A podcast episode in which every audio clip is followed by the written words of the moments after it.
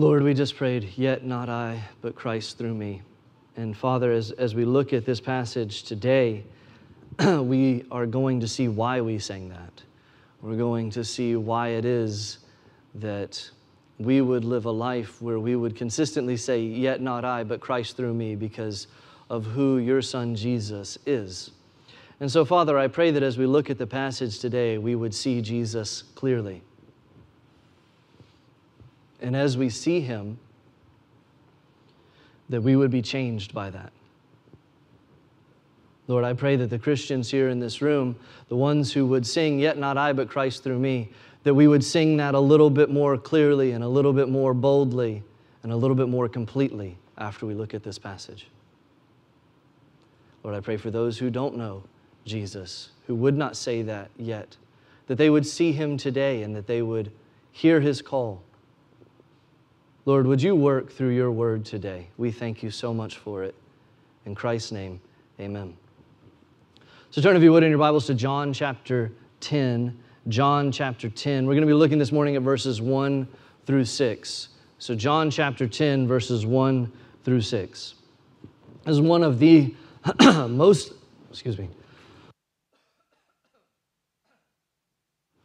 This is one of the most beloved passages about who Jesus is. And so there's something about this passage, there's something about the way that Jesus portrays himself as the shepherd that speaks very powerfully to us. This imagery of a shepherd coming and calling for his sheep, you know, it hits on a longing that I believe was instilled in us right from the very beginning. It touches on something that I think is very deep within the design of every human being, not just Christians, but I believe Christians in particular here when it comes to Christ have found a hope for that longing. Jesus definitely didn't come up with this imagery here in John 10. This imagery is as old as the Bible itself. And I want to show that before we even look at the passage. So after Jacob, you remember, so there's Abraham, Isaac, Jacob. So after Jacob was renamed Israel, and then before he died, he was blessing his sons. And he blessed his son Joseph. And here is what Jacob, now named Israel, said in Genesis chapter 48, verse 15.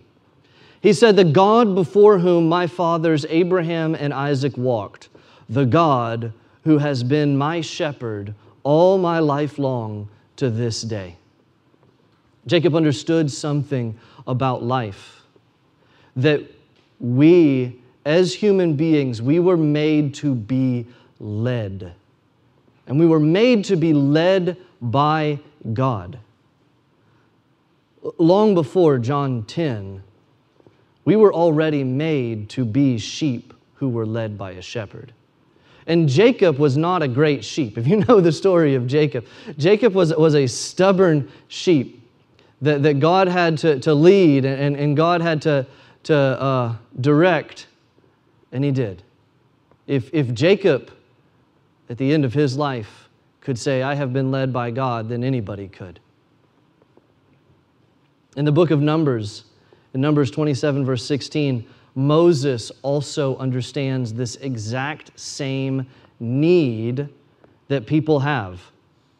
Listen to this. Moses spoke to the Lord, saying, "Let the Lord, the God of the spirits of all flesh, appoint a man over the congregation who shall go out before them and come in before them, who shall lead them out and bring them in, that the congregation of the Lord may not be as sheep that have no shepherd." Now, of course, the temporary answer to this prayer was Joshua, son of Nun. But Moses strikes on something here. And of course, Moses would know, right? What had Moses been doing up until this point? He had been leading these sheep, and it had not been an easy task for him either. He understood something about humanity. Jacob understood it. Moses understood it. We were meant to be led. That's Jacob, that's Moses. Of course, there's another man in the Old Testament who embraces this idea as well. In fact, that man started his career out as a shepherd. before moving to king. When we first meet David, he's a young man who is protecting his sheep from dangers. And when you think about it, that's what a king ought to do as well. Protect his people so that his people can live freely. And David embraces this shepherd and sheep dynamic completely. We read Psalm 23 to start off the service today. Doesn't that psalm speak to the longing that we all have to have a shepherd that cares for you?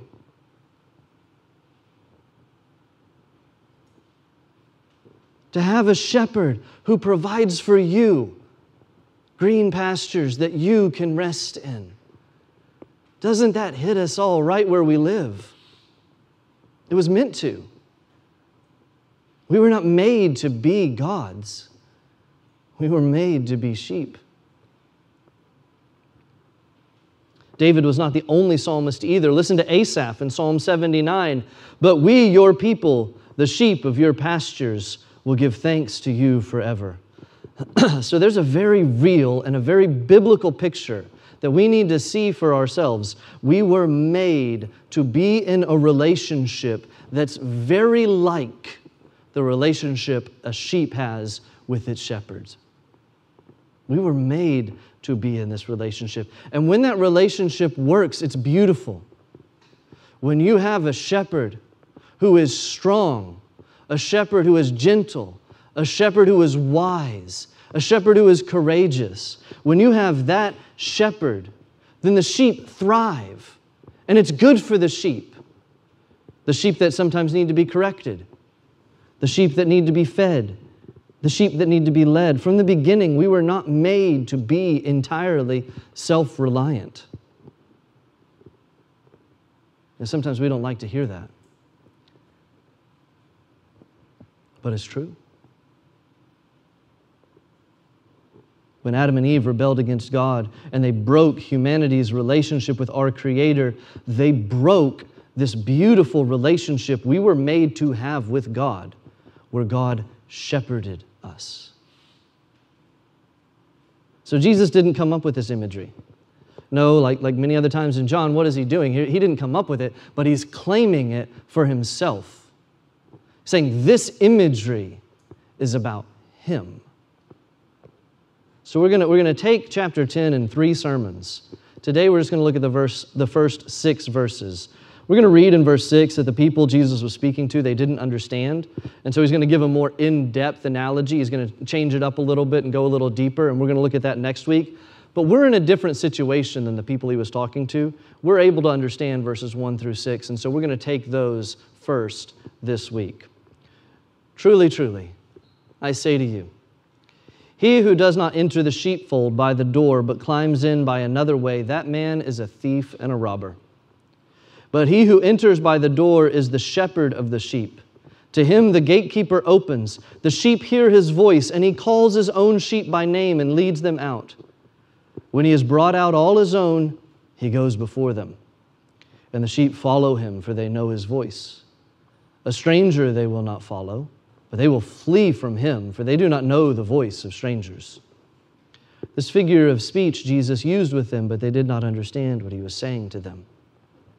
So let's take this in 3 parts today. First, Jesus is the only true shepherd. First, Jesus is the only true shepherd. Do you remember who Jesus is talking to here in John 10? If you glance up just a little ways, you'll see he's still talking to the Pharisees. He's talking to these men who had just denied who Jesus was. They just tried to ignore the miracle of the blind man seeing, and then they cast the blind man out because he was pointing out the obvious. He was pointing out the obvious, which was something that the Pharisees actually, they kind of wanted to ignore. They did not want to look at the obvious, that no, this miracle happened, and this miracle says something about who Jesus is. No. And Jesus had just finished telling these Pharisees that because they claimed to see, because they claimed to have sight, because they claimed of their own to understand, that their guilt for their sins still remained. Now, why does that matter? Why does that matter when we come into John 10 that he was talking to these Pharisees and he'd just been engaging and having this confrontation with the Pharisees? It matters because the Bible doesn't just have a beautiful tradition of God's people looking to God to be their shepherd. There's another darker reality to that tradition as well. When sin entered the world, it broke our relationship to the one true shepherd, but we still long to be shepherded. In different ways, everybody does. So what happened? People would take the place of God as shepherds. And since those people were also sinners, how do you think that turned out? It didn't turn out well.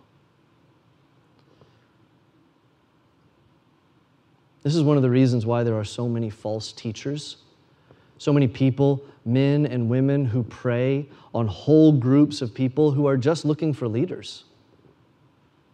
They're just looking for shepherds. They take advantage of that sometimes. You know, sometimes it's not even so much that leaders intentionally set out to be wolves in sheep's clothing. But what happens is over time, they begin to be encouraged by the reactions and responses of the sheep. And so they continue doing what the sheep applauded them for doing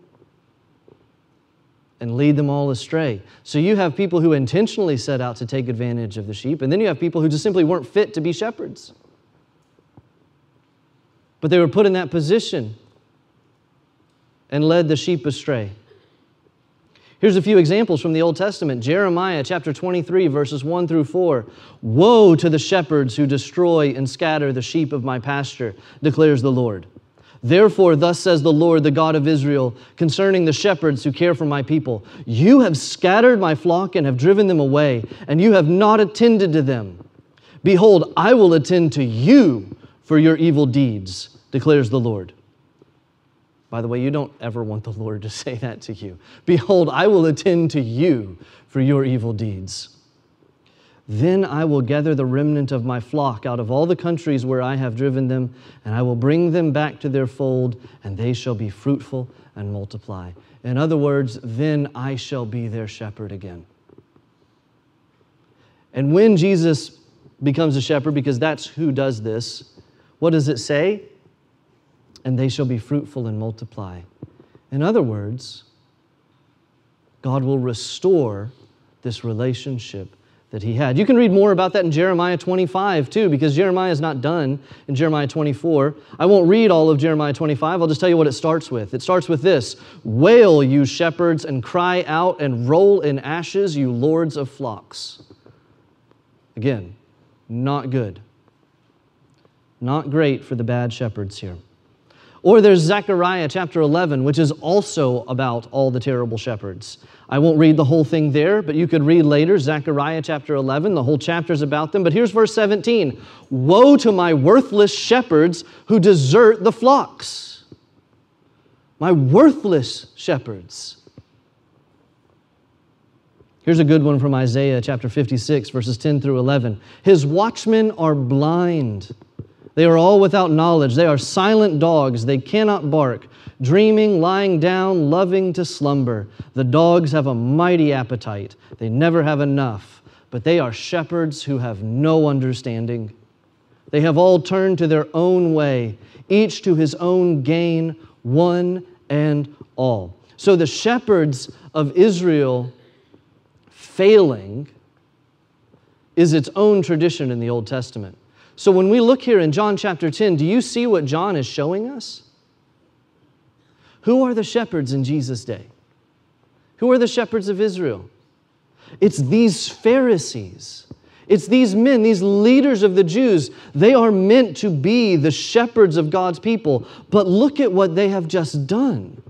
They were willing to twist the truth. They were willing to ignore the truth. They were willing to cast a man out over the truth. Why? All for their own good. All to protect themselves. What we're seeing here is a picture of the shepherds of Israel coming into personal contact, personal, physical, face-to-face contact with the shepherd of Israel. And how are they responding? They're protecting themselves. They're protecting what they have built up and what they have. What should they be doing? They should be giving it all over to the shepherd, shouldn't they? They should be handing it all over with joy. But isn't this so much the problem that we have?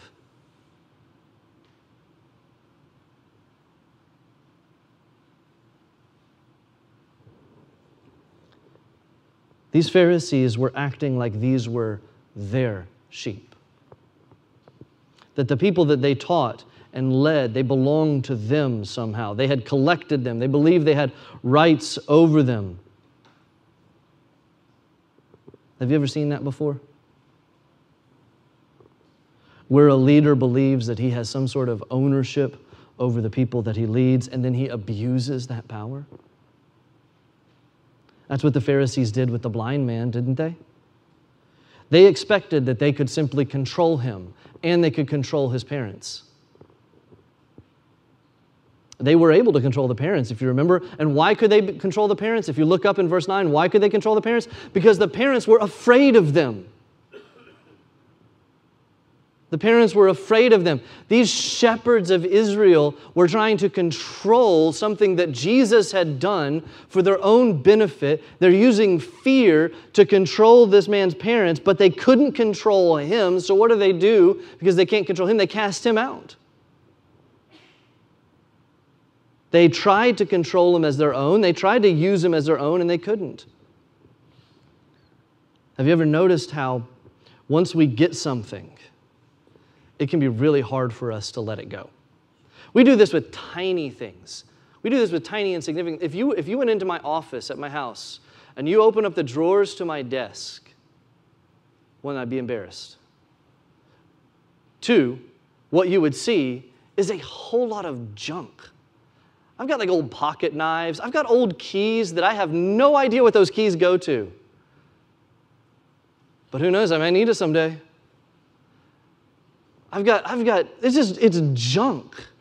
I've got candy that my kids gave me like 3 Easters ago, and I don't know why I haven't just thrown it away because I know I'm not going to eat it. It's filled with junk, little things that I've picked up over the years. I know I'll probably never use them, but I can't bring myself to get rid of them. And then there's something weird that happens with that kind of junk. If somebody were to come along and they were to say, hey, you've got like 7 pocket knives in that drawer. Can I have one? What am I going to be like? Oh, what? That's my pocket knife, man. Stay off my pocket knives. There's something about us. But once we get something, we can't let it go. And it's the same with power. It's the same with people. Leaders can do this as well.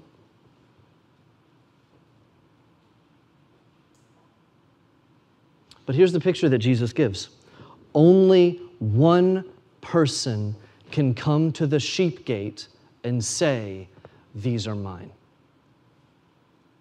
Only one. So the picture here, is that there were these sheep pens in these towns where the flocks could be kept at night. So that's the picture. Some smaller ones might only have like one pen, and you turned all the sheep in, and then what you would do is there would be a hired person who stood at the gate to guard for the night so that the shepherds, could get rest or whatever. Sometimes they'd have them broken up into several different sheep pens with one gate.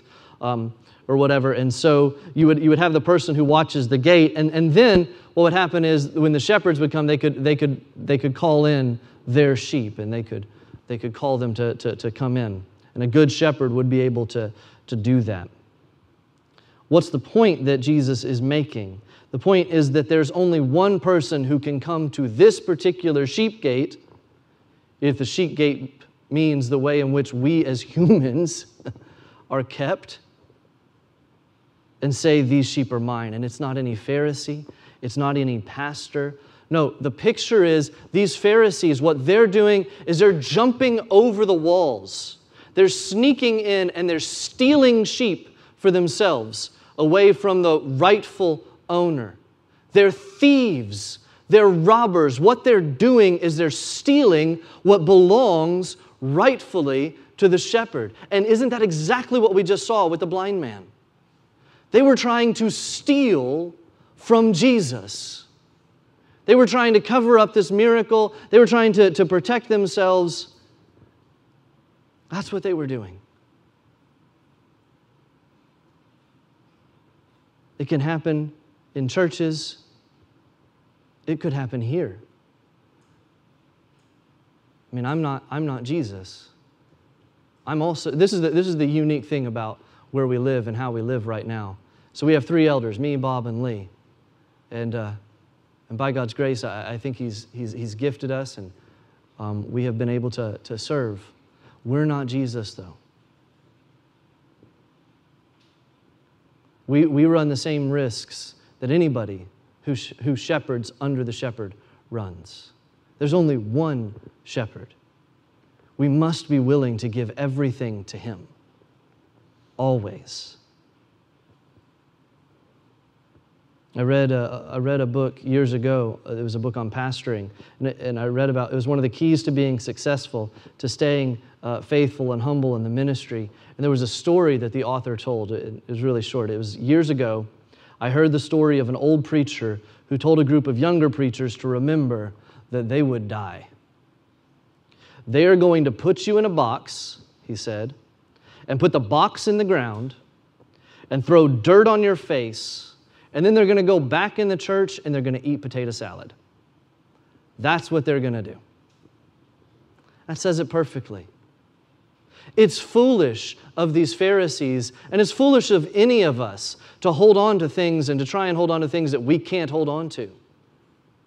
They don't belong to us, and we can't keep them. There is only one who truly owns the sheep.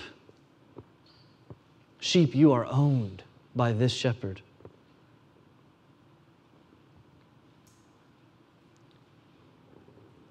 The problem is, these Pharisees are not the shepherd. The leaders in Jeremiah were not the shepherd. The leaders in Isaiah were not the shepherd. The leaders in Zechariah were not the shepherd. We read Ezekiel 34 earlier. They were not the shepherd either. This is a real problem, though. And as sheep, we need to be aware and keep our eye out for this problem. Don't make your pastor into the shepherd. Don't rely on your elders to be the shepherd. We're under shepherds. We're here to serve. We're here to care. We're here to minister. But let's not ever forget, your shepherd, the one who is with you always, even until the end of the age, that's Jesus. The one you rely on in the darkest nights, that's Jesus. The one who will walk through every single valley with you ultimately is Jesus. As elders, sometimes we get the opportunity to be the hands and feet of Jesus, to show He's there. And that's a wonderful opportunity. That's what we strive to do, is be the hands and feet of Jesus for you. But we're not Jesus. If we were not there, Jesus would be there. He is the shepherd. Listen to Ezekiel 34:23. And I will set up over them one shepherd, my servant David, and he shall feed them. He shall feed them and be their shepherd. Here's something beautiful about Jesus as the shepherd. He is coming to seek out His sheep. He is willing to give up Himself to save them. Unlike the false shepherds, He will do what it takes to take care of the sheep. And He can. He did not count equality with God a thing to hold on to, but He humbled Himself in order to save His sheep. He is the one true shepherd. He's the one who answers all the deepest longings that you have.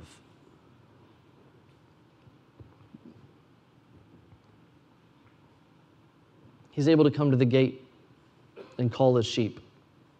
Why? Because they're His sheep. He's not just the rightful shepherd here in John 10. He is the rightful shepherd from Jacob's day. When Moses asked God for a shepherd for His people, in the moment God pointed out Joshua, but He was ultimately pointing towards Jesus.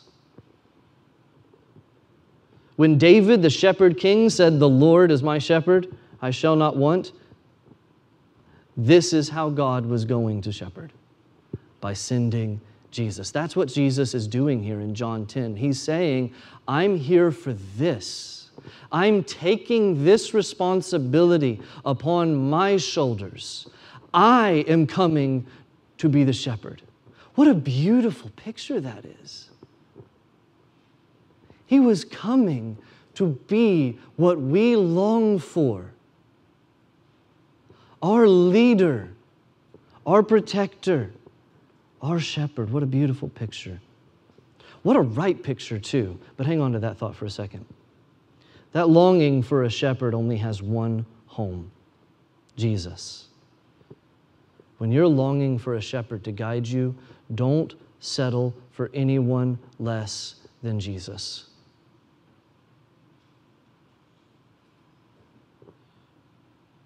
This is why you need people around you. You need elders, yes, but you need Christians as well. You need brothers and sisters. We need a fellowship. We need a church that points one another to Jesus. We need a church because we are sheep, and sheep are dumb. I've said this before. I'm sorry to tell you, but there is a sense in which we're dumb, and we're stubborn, and when we get confused really easily. One of the things that it's really easy for us to do is forget who our shepherd is. It's amazing how quickly you and I can forget who our shepherd is. We can get so distracted so easily by something in our lives that we forget that Jesus is our shepherd, and we start to wander off. What we need is we need under-shepherds. We need Christians as well, other sheep, to remind us, hey, whoa, we've got our shepherd. We rely on him. He is the only true shepherd. That's why you need to be in God's Word. You need to be in God's Word so that you can come straight to Jesus yourself. I'm not meant to mediate between you and Jesus. Jesus is meant to mediate between you and the Father. We come to the Word to meet and to hear from our shepherd. We come to church because our shepherd has said, this is where you are fed. We have under-shepherds because this is what our shepherd has said, this is how I will lead you. But we don't ever forget, ever. All those other things are aside, you have one shepherd. Second thing this morning, Jesus is the one true shepherd. Second thing, Jesus knows his sheep. To him the gatekeeper opens. The sheep hear his voice, and he calls his own sheep by name and leads them out. When he brought out all his own, he goes before them, and the sheep follow him. He calls them by name, says here. This is the biblical doctrine of election. God has chosen his sheep. He has looked out over them, and he has named each and every one that he would call. And I want you to think about something here. It's a wonderful thing, isn't it? To be called by God, it's a wonderful thing to be known. It's a wonderful thing that we can be known by our shepherd. But really, if you think about it for a second, part of me has to wonder, how is it a good thing to be known by that shepherd? He knows his sheep. Proverbs tells us that the hearts of men are open to the Lord. So when we say that Jesus knows his sheep, we don't just mean that he can look out over his flock and he can say, that one over there with the front spot on its leg, that's Ethel. And that one over there with the super long nose, that's Reginald. No, it would be more like that one over there, that one who habitually lies to his closest friends and family, that one who cheats on his taxes every year, that one who hates his family, that's Archie. That one over here that secretly thinks some of the worst thoughts that you could imagine, who is so incredibly jealous of his neighbor and what his neighbor has, that one who refuses to forgive his wife for something that happened 15 years ago, that's Dave.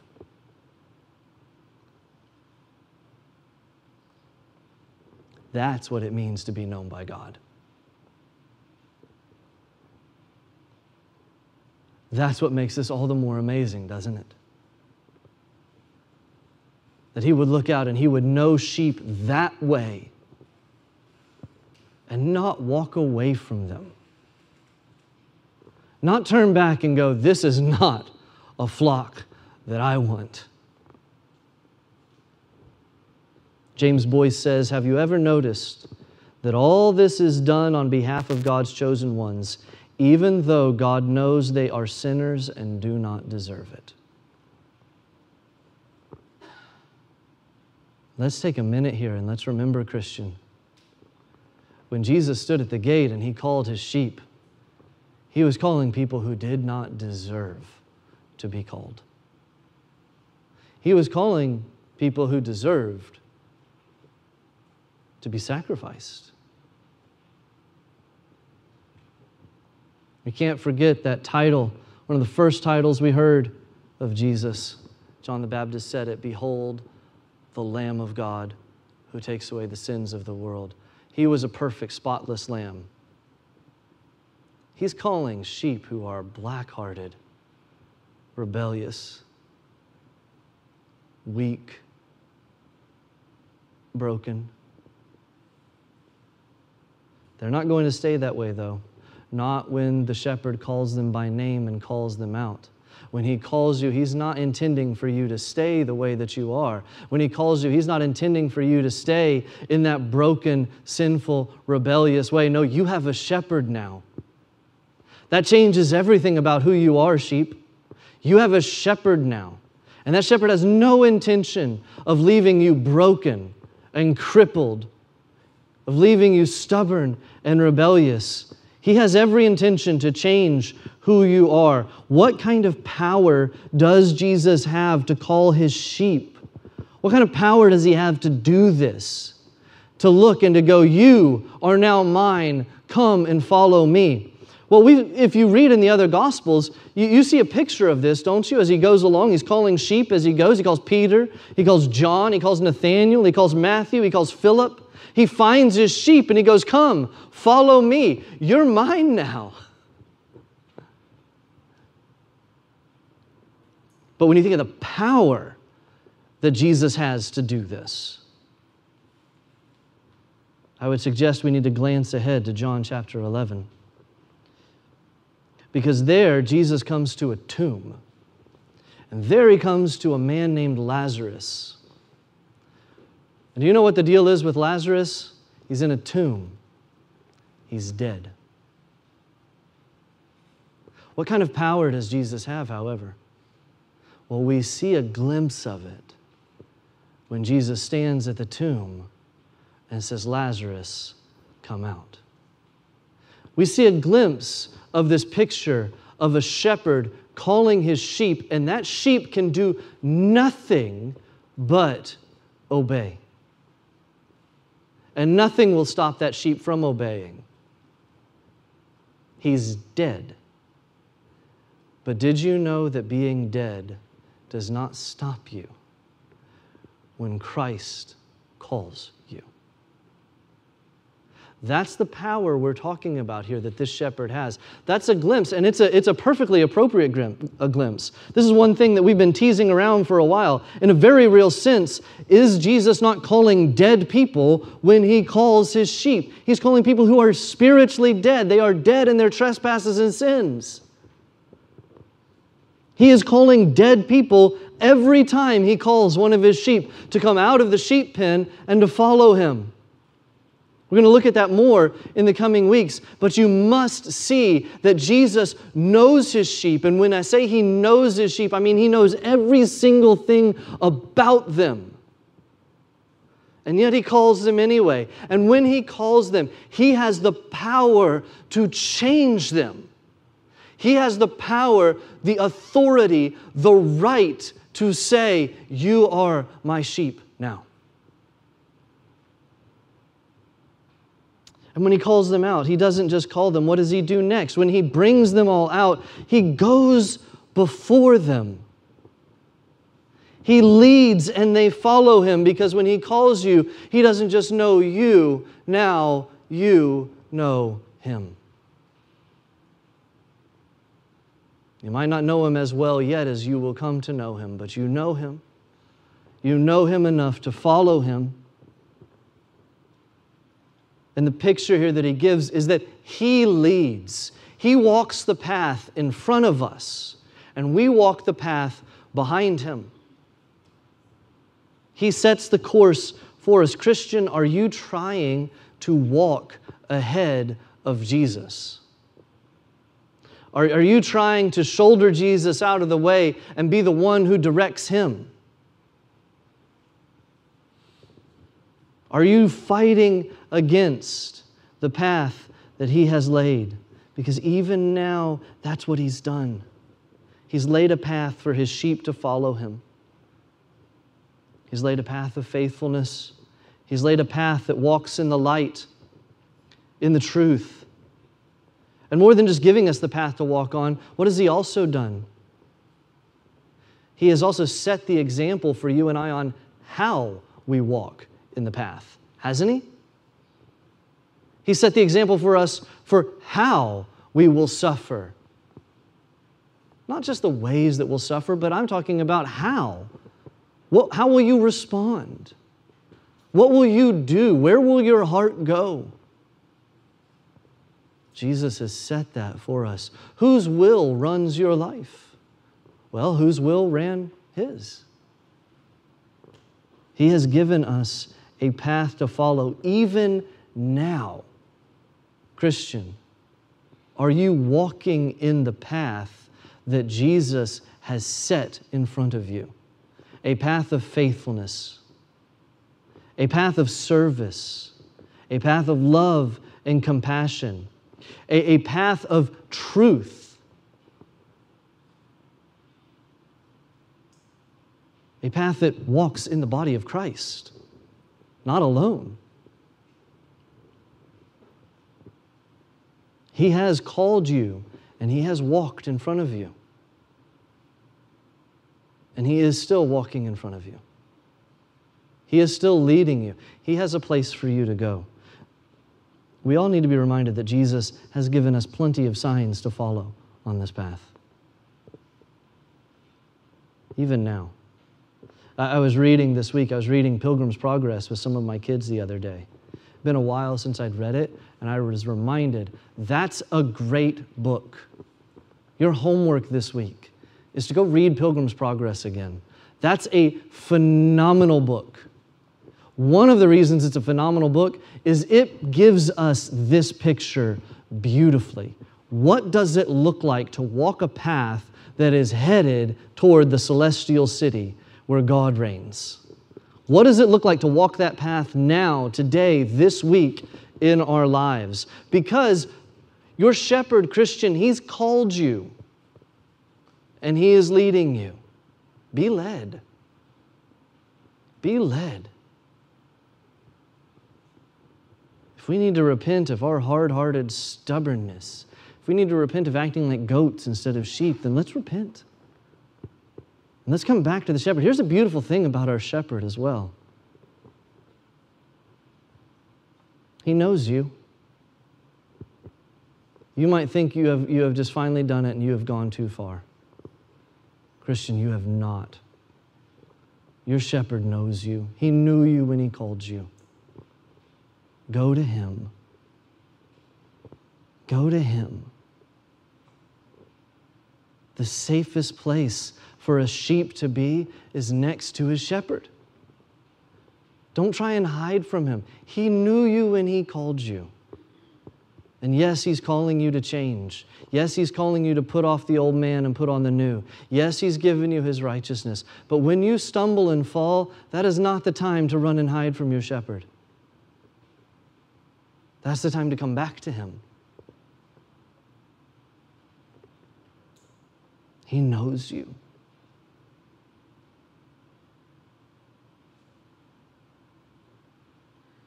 Last thing this morning. Jesus is the one true shepherd. He knows his sheep. But third and finally, his sheep know his voice. His sheep know his voice. What is it to hear the voice of the shepherd, the way that Jesus talks about here? What does that mean?